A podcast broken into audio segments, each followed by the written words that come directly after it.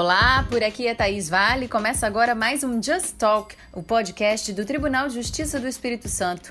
No momento em que toda a sociedade se mobiliza para conter o avanço do novo coronavírus, a SEJA, Comissão Estadual Judiciária de Adoção, vem orientando as instituições de acolhimento do Estado sobre as medidas de prevenção a serem adotadas.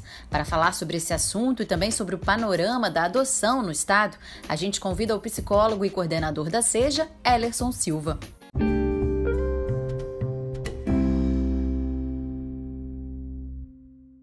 Oi, Ellerson, tudo bem? Seja bem-vindo ao nosso podcast. Olá, Thaís, tudo bem? Agradeço muito a oportunidade de estar podendo aqui conversar com todos vocês. Ellerson, as instituições de acolhimento estão sendo orientadas por meio de recomendações do Ministério da Cidadania e do Conselho Nacional dos Direitos da Criança e do Adolescente? Sim, é, tanto o CONANDA quanto o Ministério da Cidadania emitiram recomendações, documentos é, que dão algumas instruções né, para como lidar com essa crise é, no âmbito da infância e da juventude. O CONANDA, com algumas recomendações mais gerais para a infância e juventude, também toca na questão das crianças acolhidas.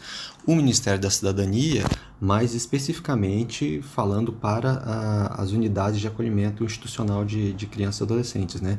E isso é muito importante é, porque apesar da gente saber as recomendações gerais de, de, dessa epidemia e está sendo bastante comentado pela mídia, existem algumas peculiaridades dessas instituições de acolhimento, como elas funcionam, as visitas, as coisas que, como o trabalho é desenvolvido lá dentro, é, que precisariam de algumas instruções mais específicas. E esses documentos detalham como é que deve ser a organização lá dentro das instituições?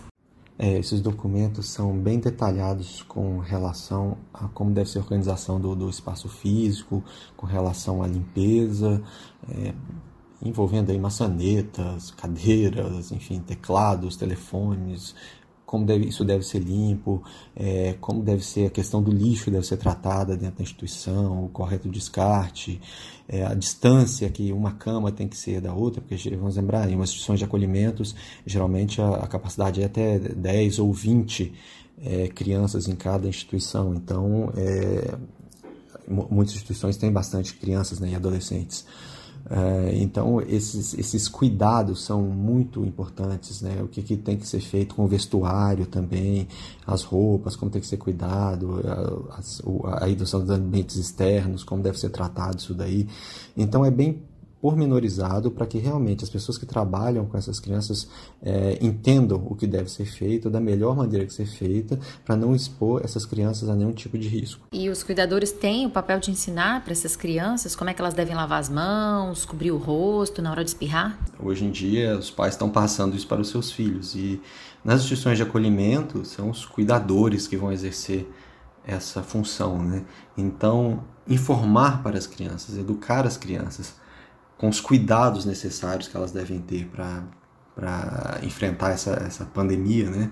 E aí é como lavar a mão mesmo, o uso do, do sabão, do álcool é, 70%, é, que toalha, tipo de toalha que usar, quantas vezes deve ser lavada a mão, em que situação.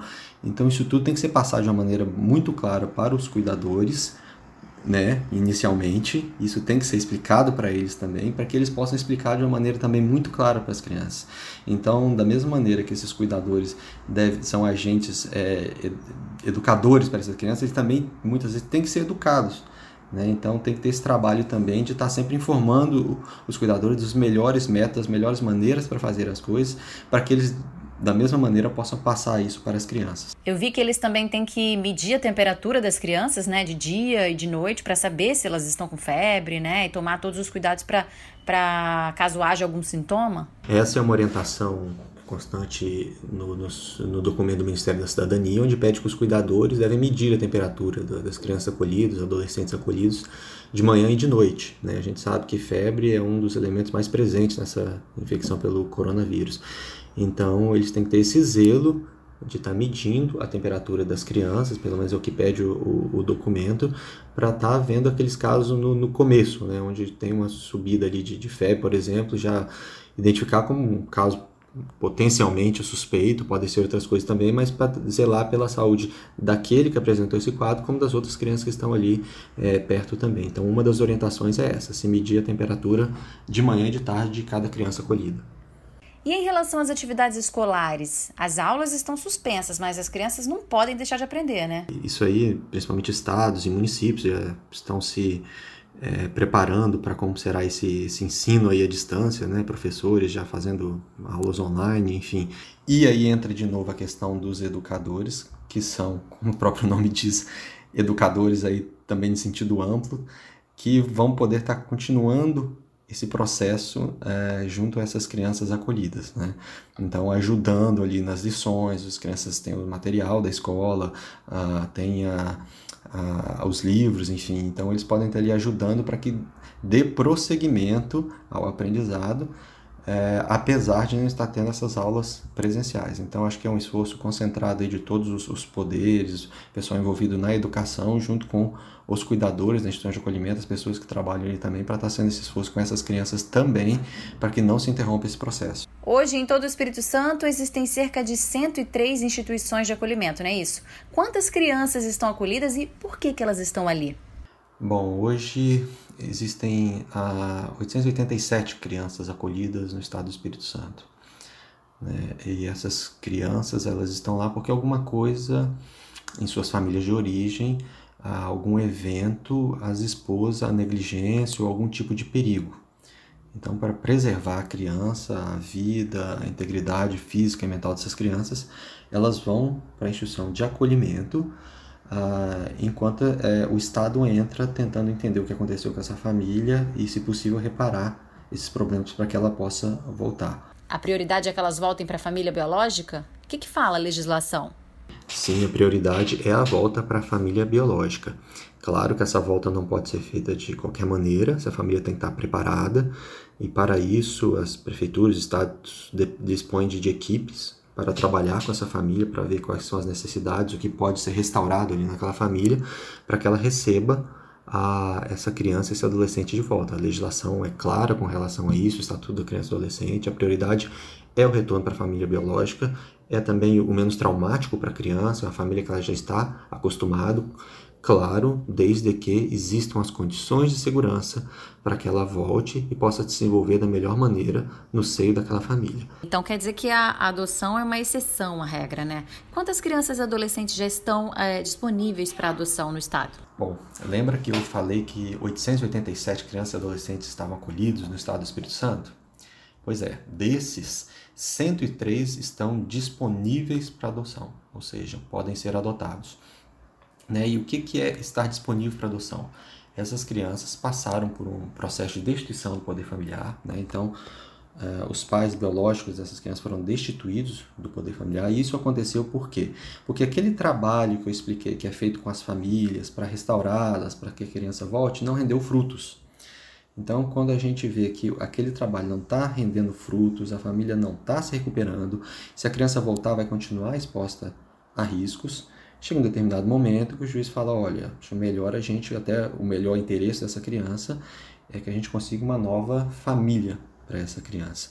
Então, propõe-se um processo de destituição, essa criança é destituída e a partir daí ela entra é, como criança disponível para adoção no Sistema Nacional de Adoção e fica disponível para cruzamento de dados com pretendentes que aceitem aquele perfil de criança. Então, o sistema cruza aí o perfil de cada criança, de cada adolescente, com o perfil desejado por cada pretendente. E aí resultam as vinculações que vão dar nas adoções no futuro. E nesse momento de prevenção ao novo coronavírus, as visitas pessoais dos pretendentes aos acolhimentos estão suspensas, né?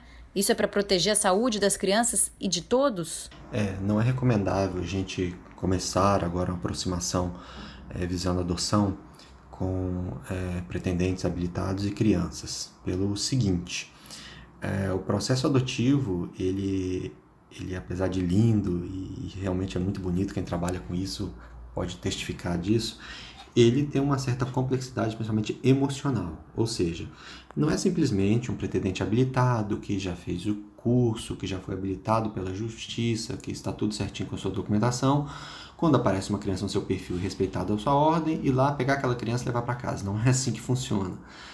Geralmente esse pretendente primeiro ele passa por um, uma conversa com a equipe técnica, que vai conversar sobre aquela criança, explicar todos os pormenores da vida daquela criança, um, um, grande contingente dessas crianças que estão disponíveis para adoção possuem alguma deficiência, alguma doença, às vezes o pretendente não está preparado para aquilo, então precisa dessas conversas iniciais para que o pretendente é, comece a decidir ou não, até se encontra ou não com essa criança, ou se ele é, já desiste ali inicialmente.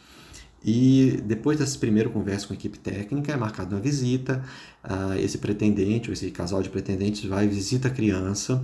Geralmente, essa primeira visita, a gente pensa que uh, nem se é, fale que está indo visitar aquela criança, porque aquela criança não tenha nem a, a, a ideia de que aquele casal ou aquela pessoa está indo visitar aquela criança específica. Às vezes, a gente trata isso como uma visita geral à instituição de acolhimento, justamente para não criar uma expectativa naquela criança.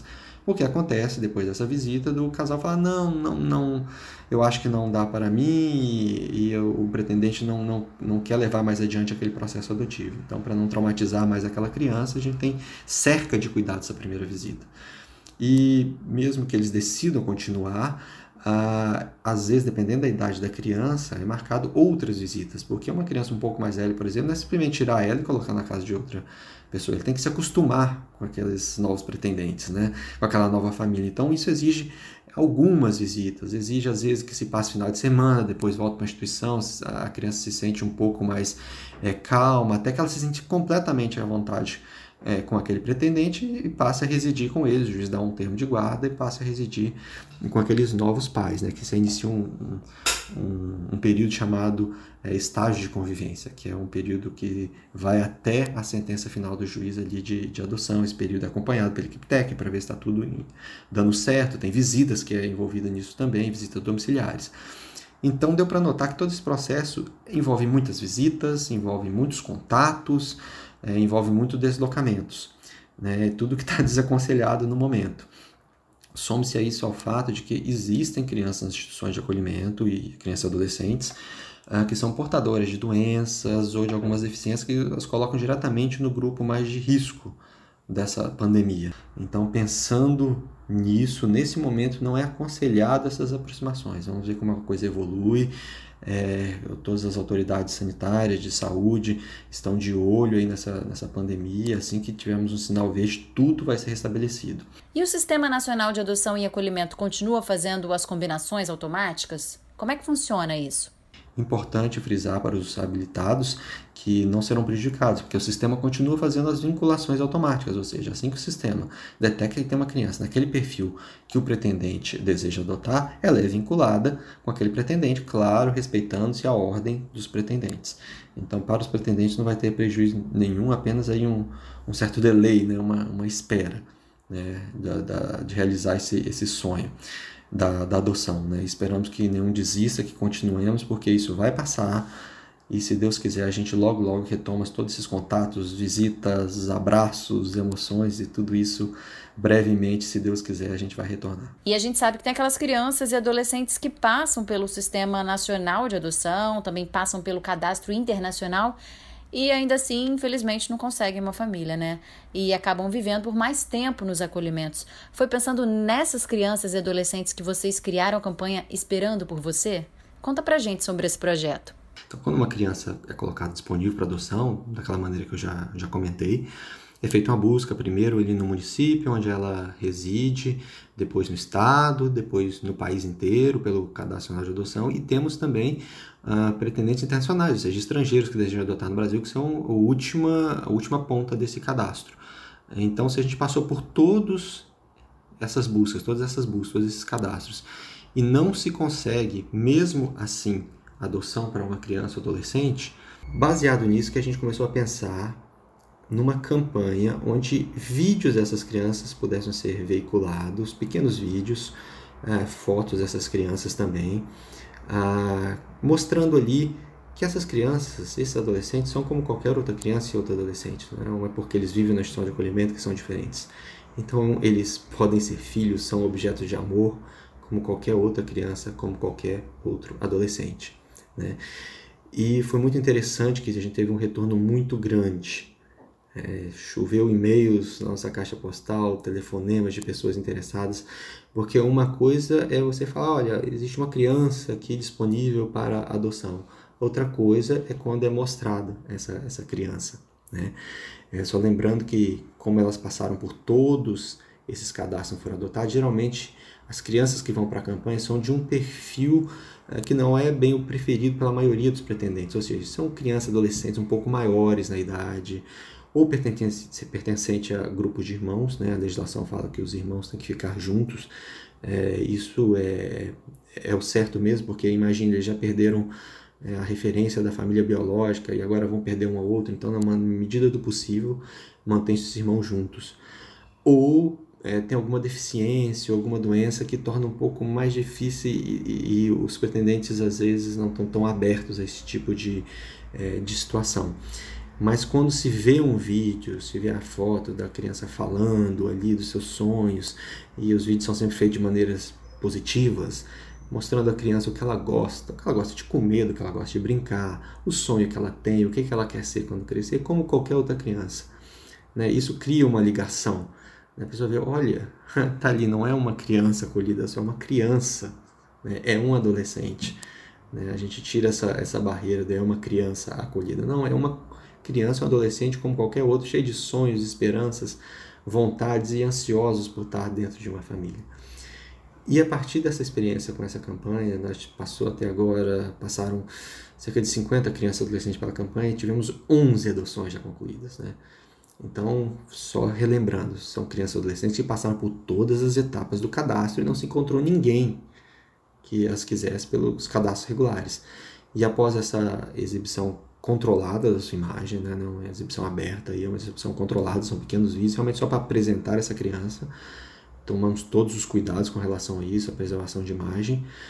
Ah, mas a, depois desse esforço e desse trabalho, 11 conseguiram ser adotados. Então são 11 crianças e adolescentes que não teriam chances pelos cadastros tradicionais. Entre eles inclui-se grupos de irmãos, encontra-se adolescentes de 16 anos de idade, é, encontra-se é, adolescentes com problema, por exemplo, de retardo mental, uh, outras deficiências é, neurológicas e que foi conseguido adoção. Então temos certeza que a campanha é, já é um sucesso e vai continuar.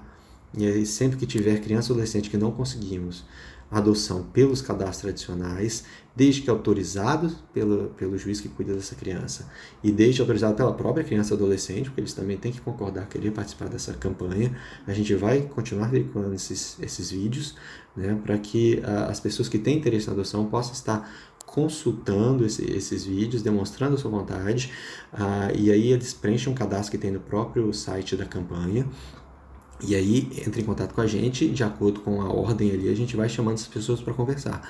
Todos os cuidados de uma adoção normal são garantidos, ou seja, primeiro se conversa com a equipe técnica, ver se realmente aquela, aquele pretendente está preparado, é, se realmente ele cumpre todos os requisitos ali, é, se é sério essa, essa intenção dele de adotar, ou se às vezes ele ficou só impressionado com o vídeo, se realmente isso faz parte de um projeto adotivo. Então, quando a gente checa todas essas informações e vê aí que tem esse trabalho de uma possível aproximação com a criança. Né? Tomar todos os cuidados para preservar essa criança o máximo possível. Então, graças a Deus tem dado muito certo. Ah, agora, nesse momento, obviamente, está um pouco prejudicado é, fazer novos vídeos para essas crianças, mas assim que tudo isso passar, se Deus quiser, novos vídeos serão feitos e vão entrar na página da campanha, se Deus quiser, muito em breve. Muito obrigada, Ellerson. E para saber mais sobre a campanha e sobre os participantes, é só acessar www.tjs.jus.br barra Esperando por Você. Até o próximo episódio. Tchau, tchau.